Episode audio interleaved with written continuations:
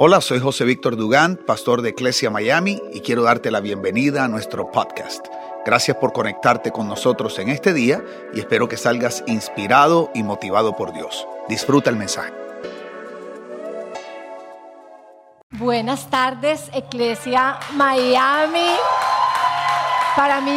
Para mí es en verdad un privilegio y me siento muy emocionada de llevar el mensaje en esta tarde y a la otra parte de la iglesia que estuve esta mañana. Yo les decía, para mí predicar en Iglesia Bogotá era tan sencillo porque pues fue la comunidad que nació en mi casa, que me conoció desde el día uno y que me amó desde el día uno.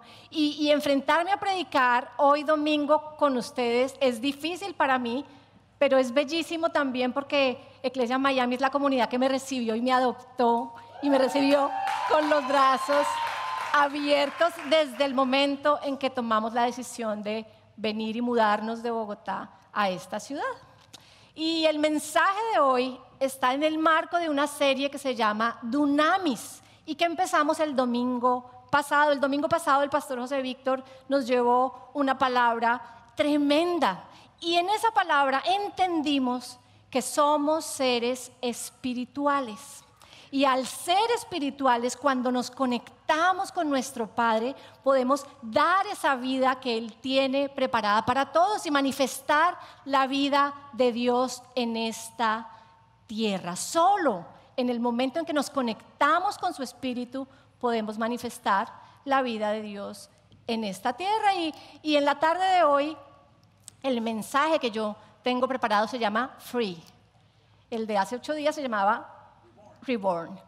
Y este mensaje Free me hizo pensar algo muy importante, y es que para mí yo nací en el mejor momento, en la mejor etapa, en el mejor periodo de la historia.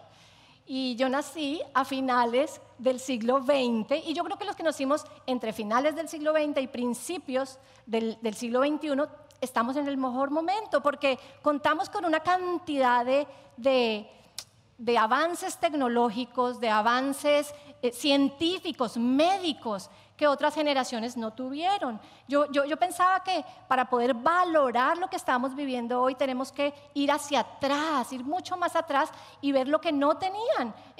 Antes no había anestesia, por ejemplo, para una intervención quirúrgica, no había esa epidural para el parto, para las mamás, no había pañales desechables. ¿Se imaginan ustedes tener que lavar esos pañales? Mi abuela lavaba pañales y eso era una cosa terrible. Y tantas cosas que han evolucionado. El mismo teléfono, que los que nacimos en mi época nos tocó, claramente no nacimos con teléfono celular, pero nos tocaron los primeros, y en Colombia yo me acuerdo que eran los Motorola y los Nokia, y eran gigantescos, y uno, pues, eso pesaba, era como el teléfono de la casa, y jugaba uno, y el juego era una culebrita en una pantallita pequeñita que pasaba, y ahora estos aparatos nos conectan en tiempo real, vemos una imagen nítida, podemos ver películas, podemos leer libros, podemos conectarnos a través de la tecnología de manera inmediata. Pero no solo eso hace que esta sea la mejor temporada para vivir o la mejor temporada de la historia. Ezequiel nos habla de por qué estamos viviendo en la mejor temporada de la historia. Quiero que lo leamos juntos. Está en Ezequiel 36, 26 y 27 y dice: les daré un corazón nuevo y pondré un espíritu nuevo dentro de ustedes. Les quitaré ese terco corazón de piedra y les daré un corazón tierno y receptivo. Pondré mi espíritu en ustedes para que sigan mis decretos y se aseguren de obedecer mis ordenanzas. Y Ezequiel vivió más o menos unos 600 años antes de Cristo. Y en esa época, y cuando leemos el Antiguo Testamento y vemos esos hombres de Dios que Dios les hablaba y hacían grandes, esos profetas que hacían, mejor dicho, de todo, tenemos que entender la realidad de ellos. Ellos no tenían el Espíritu dentro de ellos. En esa época, el Espíritu Santo de Dios habitaba un lugar físico. En el templo se llamaba el lugar santísimo, y solo una persona, una vez al año, era la indicada de entrar en la presencia de Dios y de estar ahí con el Espíritu de Dios. Y era tan riesgoso y tan peligroso que esa persona tenía un gran riesgo de morir. tenía que estar absolutamente sin pecados y tenía que ir a hacer un sacrificio para que todo el pueblo fuera perdonado un año. Era tan complicado y tan grave la situación que ese sacerdote iba vestido de una manera especial.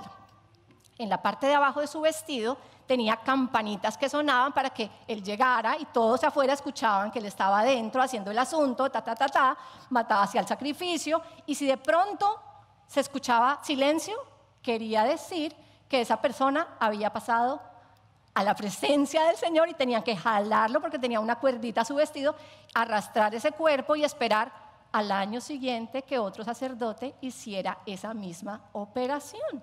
Y entender eso, que en ese momento el Espíritu de Dios no estaba en ellos, para mí es tremendo, porque nosotros damos por hecho que recibimos al Señor y que ya Él está dentro de nosotros, pero en ese momento no era así. Y esa es una de las razones por las cuales Jesús dijo: y mayores cosas harán. ¿Por qué? Porque Dios mismo ha puesto su Espíritu en ti y en mí, y eso nos habilita a vivir una vida diferente, a vivir de una manera diferente, de una manera especial, con unas capacidades especiales. Y eso hace que para mí estemos viviendo en el mejor momento, en la mejor era de la historia. Pero además sabemos que vivimos en la etapa o en la era de la gracia, ¿verdad? Y gracia, cuando hablamos de gracia, pensamos inmediatamente en salvación y vida eterna. Pensamos inmediatamente en el sacrificio que hizo Jesús. Él vino a esta tierra, vivió una vida humana y murió por ti, por mí, para darnos ese regalo de la salvación. Pero la gracia es mucho más que eso. Y quiero que leamos Juan 1:16.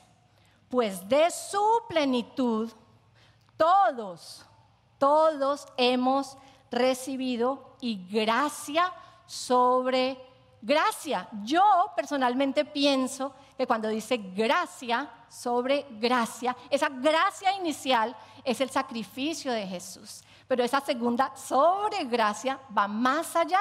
Y cuando leemos la definición de la palabra gracia en el diccionario Strong, dice que es del griego charis, y quiere decir el poder de Dios en el corazón del hombre y su manifestación en la vida. No es solo salvación, no es solo que cuando muramos vamos a ir a la presencia de Dios y vamos a vivir una eternidad con Él. Es que además tenemos el poder de Dios dentro de nosotros para vivir una vida sobrenatural,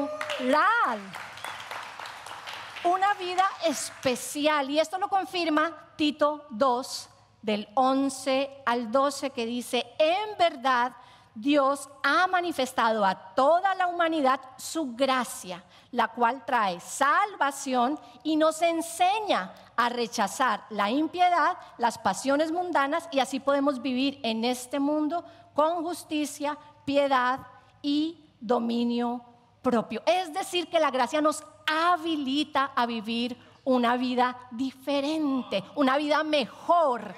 Y como este es el año del mejor futuro, tenemos que hablar de Dunamis y de la gracia de Dios en nuestras vidas. Y el domingo pasado, para quienes no vieron la enseñanza o no tuvieron la oportunidad de estar aquí, yo los invito a que entren a nuestro canal, porque la enseñanza de apertura de esta serie fue tan importante que no se la pueden perder, y que los invito a verla para que entiendan un poco más de lo que les estoy hablando el día de hoy. Pero el domingo pasado el pastor cerró hablándonos de una tensión, de cómo en nuestra vida, después de que recibimos a Jesús como Salvador y viene a morar en nosotros el Espíritu Santo, vivimos una tensión y estamos en permanente tensión. ¿Por qué? Porque estábamos acostumbrados a vivir de una manera, y ahora el Espíritu Santo nos quiere enseñar a vivir de una manera diferente. Y eso es tan sencillo, y un ejemplo tan claro como eso es la típica comiquita o el cómic, el cartoon de el angelito que te habla por un lado y el diablito con cachos y cola que te habla por el otro. Así de sencillo, cada situación que tú enfrentes tienes la posibilidad de tomar la decisión carnal o espiritual. Y nosotros, como yo conozco al Señor hace muchos años ya, teníamos una forma muy, como que era poco clara de entender esa realidad. Y el apóstol Pablo nos habló tanto de esto que en Gálatas 5:16 nos habla perfectamente de lo que es vivir una vida en el Espíritu. Y los que somos de la Reina Valera del 60 sabemos que ese Gálatas 5:16 dice: andad pues en el Espíritu y no satisfagáis los deseos de la carne. Pero eso para mí no tiene la suficiente claridad, y en el momento en que lo aprendí tampoco la tenía. Entonces pensábamos que andar en el Espíritu era dedicarnos a orar, a ayunar y a leer la Biblia, como a las cosas espirituales, y que las cosas carnales era todo lo demás. Ir al gimnasio era carnal porque estás cuidando tu aspecto físico, ir a la peluquería era carnal, cuidar de ti era carnal. Entonces había un desbalance por una falta de claridad. Y encontré una versión, que es la versión de Message, que me hizo el favor mi esposo de traducirla para ustedes en esta mañana, que habla realmente lo que significa vivir en el Espíritu y no en la carne. Así que leámosla en este momento. Es Gálatas 5:16 y dice: mi consejo es este: vive libremente, animado y motivado por el Espíritu de Dios. Entonces no andarás alimentando los impulsos egoístas. Y qué forma tan clara y tan diferente. A veces nos acostumbramos a lo que aprendimos siempre y vivimos como con una palabra que ni siquiera entendemos, pero esta traducción nos da vida realmente, porque entendemos que lo que tenemos que hacer es vivir libremente. Y eso nos habla también de que antes vivíamos esclavos a esos deseos, a esos, como dice él, impulsos egoístas. Vivíamos centrados en nosotros mismos, y eso hace que el Señor quiera como reorganizar tu manera de vivir. Y el apóstol Pablo nos invita claramente a vivir en el Espíritu, porque la verdadera libertad se manifiesta cuando vivimos guiados por el Espíritu. ¿Y qué es esto de ser guiado por el Espíritu, o por la carne, o por la antigua naturaleza? O ¿qué significa? Es vivir bajo la influencia de la carne o del Espíritu. Yo me acuerdo, hace unos años había un corredor, un ciclista muy famoso de aquí, de los Estados Unidos, si no estoy mal, y él ganó todo. Y me acuerdo que el pobre Nairo, el colombiano, perdió todo por culpa de él, que era... No fue Nairo. ¿Cómo se llamaba? Lance Armstrong, exacto. No es Froome, es Lance Armstrong. Y él ganó todo. ¿Por qué? Porque utilizó sustancias prohibidas, y cada vez que competía lo hacía empoderado, con un nivel superior por esas sustancias. Y nosotros tenemos que caminar empoderados por el Espíritu Santo de Dios. Es como si Él recibiera poder adicional al usar esas sustancias, y nosotros recibimos un poder que es sobrenatural y nos lo da el Espíritu de Dios, porque es el mismo poder que levantó a Jesús de la muerte, pero además fue el mismo poder que usó Jesús para hacer milagros, para sanar enfermos, para restaurar, para hacer todas las obras que Él hizo mientras estuvo en esta tierra. Y vivir en el Espíritu no implica una serie de restricciones. A veces pensamos que vivir en el Espíritu, ir a la iglesia, conocer de Jesús, se trata de una gran lista de no harás. Entonces ya conoces a Dios, a Jesús, y ahora no puedes tatuarte, no te puedes vestir de esta manera, no puedes escuchar este tipo de música, no puedes salir a estos lugares, solo no puedes bailar, no puedes pintarte, maquillarte, no puedes tomar, no puedes celebrar, no puedes reunirte con amigos. Tienes que ser más selectivo con quien te metes, solo métete con gente de la iglesia. Y no se trata de eso, no tiene nada que ver con eso. Dice la porción, sencillamente, vive libremente, experimenta la libertad que solo Él te da, y en la medida en que tú camines en esa libertad vas a ir cambiando de adentro hacia afuera. No es un cambio de conducta,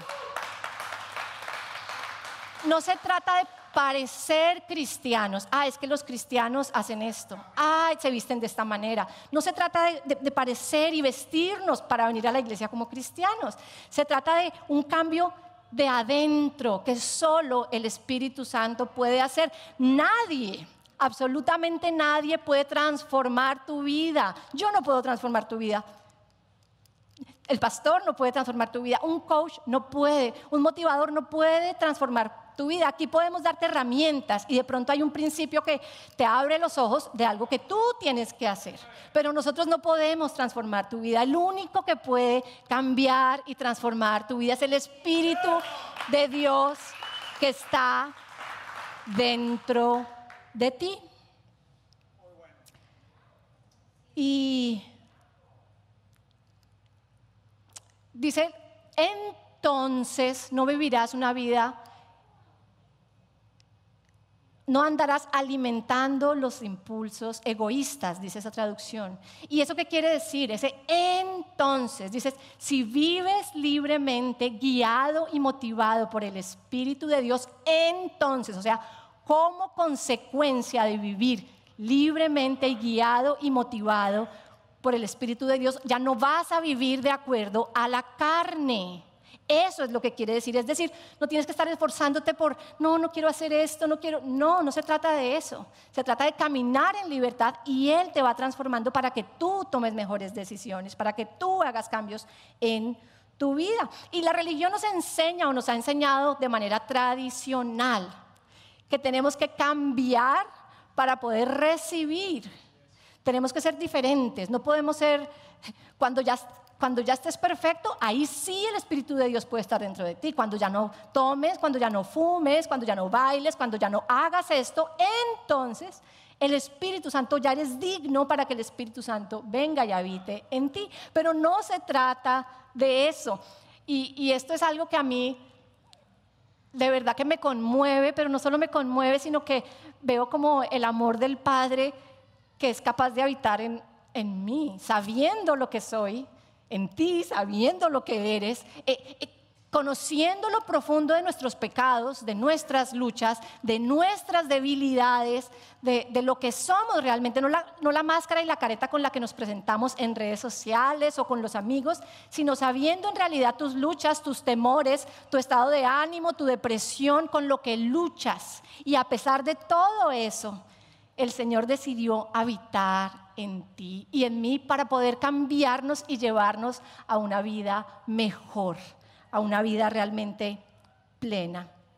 Dios nos invita a caminar con Él tal y como somos. No tienes que aparentarle nada, tienes que ser lo que tú eres. Y en medio de esa realidad que vives, el Espíritu Santo va a empezar a transformarte de adentro hacia afuera, hasta llegar a ser la persona. Cada vez que el Señor hace algo en nosotros, que el Espíritu trabaja en nosotros, es porque quiere que nos parezcamos más y más a Cristo. Ese es el modelo a seguir. Cada día Él obra en ti para que tú te mires y digas, bueno, me parezco un poco más a Jesús. Como hice esto, me parezco un poco más a Jesús. Y la meta es alcanzar a parecernos cada día más a Él. Y como Jesús sabía que tenía que irse y que lo mejor que nos podía pasar era que Él se fuera, pero nos dejara el Espíritu Santo con nosotros. Él, en esa última cena con sus 12 amigos, habló de esto y les dio y les mostró la promesa. Y eso está en Juan 14, 26 y 27, y dice, pero el consolador, pero el Consolador, el Espíritu Santo, a quien el Padre enviará en mi nombre, Él les enseñará todas las cosas y les recordará todo lo que les he dicho. Y Él, lo que Jesús está haciendo en ese momento es presentándoles lo que ha de venir. Les está contando, el que viene es mejor que yo. Ustedes no se imaginan, es lo más espectacular, porque yo no puedo estar con ustedes todo el tiempo. No podemos vivir aquí los dos encerrados, cada uno tiene que hacer cosas. Y eso que yo no puedo hacer, Él lo va a hacer en ustedes y por ustedes. Y les habla de tres cosas muy importantes. La primera, Él es el Consolador. Del griego haris, la palabra consolador quiere decir el que consuela, trae consuelo, el que, de paracletos, el griego paracletos quiere decir el consolador, el abogado. Además de consolador y abogado, es quien está ahí para ayudarte. Y el Espíritu Santo es todo eso para nosotros. A veces pensamos que cuando recibimos el Espíritu Santo vamos a tener una vida libre de problemas, perfecta, libre de dificultades, pero Él no viene a traer confort a nuestras vidas, Él viene a acompañarnos en los momentos difíciles, a estar ahí para ti y para mí en medio de las situaciones y los retos que enfrentamos en la vida. No viene a traernos una vida perfecta y libre de problemas, viene a apoyarte en esa situación difícil. Pero además de ser el consolador, dice que Él nos enseñará todas las cosas. Y cuando pensamos en que nos enseñará todas las cosas, no solo nos referimos a las cosas espirituales. Él nos va a enseñar a orar, a adorar al Padre, a ayunar, a leer la Biblia, a darnos revelación. Es más profundo que eso. Él nos va a enseñar a relacionarnos entre nosotros, nos va a enseñar a ser mejores personas, mejor papá, mejor mamá, mejor amiga, quizá mejor jefe, mejor empleado, mejor trabajador. Él nos va a enseñar a ser mejores administradores y administrar mejor nuestros recursos, nuestras finanzas. Nos va a enseñar a ser mejores ciudadanos y cumplir lo que tenemos que cumplir según la Constitución y la ley de nuestras naciones. Él vino a enseñarnos algo superior, algo mejor, algo mayor, para que nosotros podamos llegar a vivir esa vida plena y cumplir el propósito de Dios. Y la tercera cosa que hace el Espíritu Santo, nos consuela, además de eso nos enseña todas las cosas y nos recuerda las promesas de Jesús. Y eso es tan importante, porque lo único que no pasa y que es permanente y está ahí para siempre son las promesas de Jesús para nuestras vidas. Las circunstancias cambian, hoy podemos tener dinero y mañana quizá ya no. Hoy podemos tener salud y mañana podemos estar enfermos, y las circunstancias son variables. El único que es permanente y constante es nuestro Dios, y el Espíritu Santo nos recuerda cada una de sus promesas y de las promesas que Él tiene para ti y para mí, y eso es maravilloso, porque todo esto, que sea el Consolador, que nos enseñe a vivir la mejor manera de vivir y que nos recuerde las palabras, las promesas y las palabras de Jesús, lo que nos tiene que traer es paz, paz a nuestros corazones, nos tiene que traer paz a nuestro espíritu y a nuestra alma. Y continuando el versículo, dice Juan 14:27, la paz les dejo, mi paz les doy. No se las doy a ustedes como el mundo la da. No se turbe su corazón ni tengan miedo. Y es que no podremos encontrar una paz verdadera si no es a través del Espíritu Santo. No podemos vivir una vida sin paz, una vida en medio de estas incertidumbres y de estas situaciones, guiada por esa paz que nos da el mundo, porque realmente la paz que nos enseña el mundo es una paz temporal y dada por las circunstancias que vivimos. Si estamos bien económicamente o si ya pasó por fin la pandemia, vamos a estar tranquilos. Pero en medio de las situaciones difíciles y aún en medio de esta pandemia podemos tener paz, porque sabemos que nuestro Padre, nuestro Señor, está ahí y es permanente, es constante. Esa paz de la que habla Jesús no es la palabra shalom, aunque Paz es shalom y es una paz integral, completa, una plenitud. Cuando dice en este versículo, la paz les dejo, mi paz les doy, usa la palabra eirene y se refiere a una paz en tu mente, porque finalmente la lucha que tienes tú para decidir en el medio de esa tensión la tienes en tu mente, y el Espíritu Santo hace todo por ti, pero no toma las decisiones por ti. Él te enseña el camino, te muestra, te dices por aquí, pero tú decides, si dices, no, mejor por aquí. Tú tomas la decisión y esa paz está en tu mente para que tú, a pesar de las dificultades, a pesar de las circunstancias que ven tus ojos, digas, yo tengo la paz y sé que es por aquí. Así se caiga el mundo, así pase lo que pase.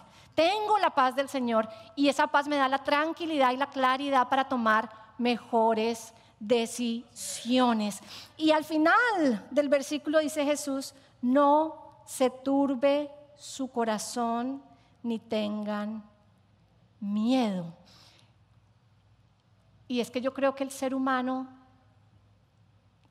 es por naturaleza temeroso, como que está dentro de nosotros tener temor, y más en medio de los cambios. Yo me imagino los discípulos en esa cena con Jesús. Se va a ir y nos va a abandonar. O sea, ¿qué va a hacer de nosotros? Este hombre vino, nos cambió la vida, caminamos con él y ahora se va y nos va a dejar atrás. O sea, va a seguir su camino y se olvidó de nosotros. ¿Y nosotros qué? Y esa incertidumbre, eso es lo que hace, es generar miedo, generar temor en nosotros. Pero dice, no tengan miedo.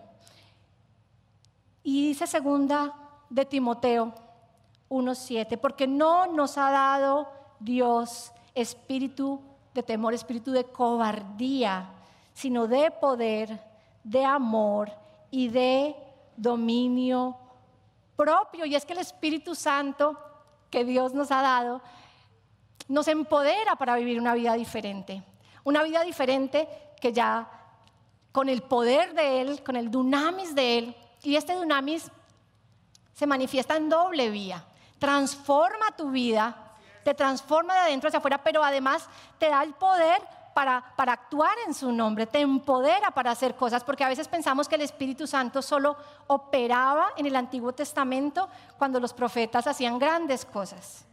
Pero el Espíritu Santo que está dentro de ti, dentro de mí, trabaja hoy a favor de cada uno de nosotros y se expresa en cada uno de nosotros. Pero además de eso dice que un espíritu de poder, de amor. ¿Y de amor para qué? Para amarme a mí mismo y poder amar a los demás como el Padre los ama. Y de dominio propio. Y cuando hablamos de dominio propio hablamos de esa mente sana, de esa mente que nos da la capacidad de elegir y de decidir. Es una mente saludable, es el centro de operaciones de lo que hacemos. Finalmente, cada cosa que hacemos, cada decisión que tomamos nos va a llevar a un lugar. Y el lugar en donde estamos hoy parados es la consecuencia de las decisiones que hemos tomado. No sé si han sido buenas o quizás han sido regulares, medio malas, y estás en un lugar que no quieres estar, pero el Espíritu Santo te da la capacidad de decidir de manera diferente y de tomar mejores decisiones que cambien el rumbo de tu vida y te lleven a ese mejor futuro, a ese mejor futuro con el que soñamos y del que Él nos habló y nos prometió que este año iba a ser el año de un mejor futuro. Pero para eso tenemos que tomar cartas en el asunto, tenemos que tomar acción. ¿Y cómo hago para vivir en el Espíritu, para vivir libremente, para seguir las indicaciones y las pautas que me da el Espíritu de Dios? ¿Qué tengo que hacer? Y yo creo que lo que tenemos que hacer es conectar, bueno, ya estamos conectados, pero es dedicarle tiempo y alimentar esa relación con Él. Esta reunión es maravillosa y cantar juntos y exaltarlo, pero esta no puede ser nuestra vida espiritual. Si esta es nuestra vida espiritual, estamos muertos totalmente. Yo tengo cuando... Antes de que traer a mis gatos, yo tengo 2 gatos. Yo pensaba, Dios mío, ahora que ellos lleguen con ese pelero que botan mis gatos. Y mi esposo sabiamente compró un pequeño robot que barre la casa todo el tiempo. Y ese, yo amo, se llama Evita, le pusimos Evita a nuestro robot. Y todos los días Evita trabaja y salen nudos de pelos de mis gatos. Todos los días. La primera vez que pusimos a trabajar a Evita, nos fuimos, la dejamos y cuando llegamos no había, ¿qué pasó? No está limpia la casa. Y ella se golpeó contra la escoba quedó atravesada. Y se descargó y no pudo hacer su tarea. Ella tiene una pila dentro de ella que ella se carga y va y trabaja y opera y hace todo lo que tiene que hacer. Pero algo pasó y no pudo volver a su base, entonces no, se descargó. A veces nos pasa eso a nosotros. Tenemos la pila del Espíritu Santo ahí, pero está tan bajita, tan descargada que no podemos, sencillamente no podemos operar, no podemos hacerlo. ¿Y eso qué nos implica? A pasar tiempo con Él, a dedicarle tiempo a Él, a disfrutar de su presencia. Y no tiene que ser una eternidad, empieza por tiempos cortos, pero disfruta, busca un plan en la Biblia, un plan sencillo, que leas 2 o 3 versículos en diferentes versiones y las entiendas. Y empieza a crecer en esa relación con el Espíritu Santo. Pero, y ya para terminar esto, yo quiero... Cuando hablé de la promesa no les dije esto que me parece tan importante, y es que con Dios no existe la letra pequeña. Esa letra que dice, pero si haces tal cosa ya no, te lo quito. Pero esos contratos que son como engañosos y tienen unas cláusulas chiquitas con unas letras así chiquiticas que uno nunca lee, con Él no pasa eso. Sus promesas son en el sí y en el amén, dice su palabra. Y cuando Él decidió poner su Espíritu en nosotros, es para siempre. A pesar de que un día te vayas y no vuelvas más, a pesar de que dejes de orar, su Espíritu está en ti y vive en ti.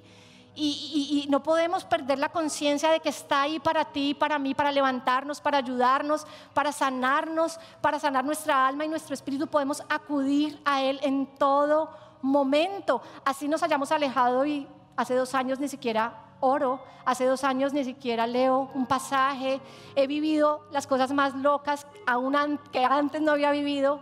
Aún así tu Padre está aquí esperándote y ese Espíritu está dentro de ti y nada va a hacer que salga de ti. Así que, iglesia, en esta mañana yo quiero que cantemos.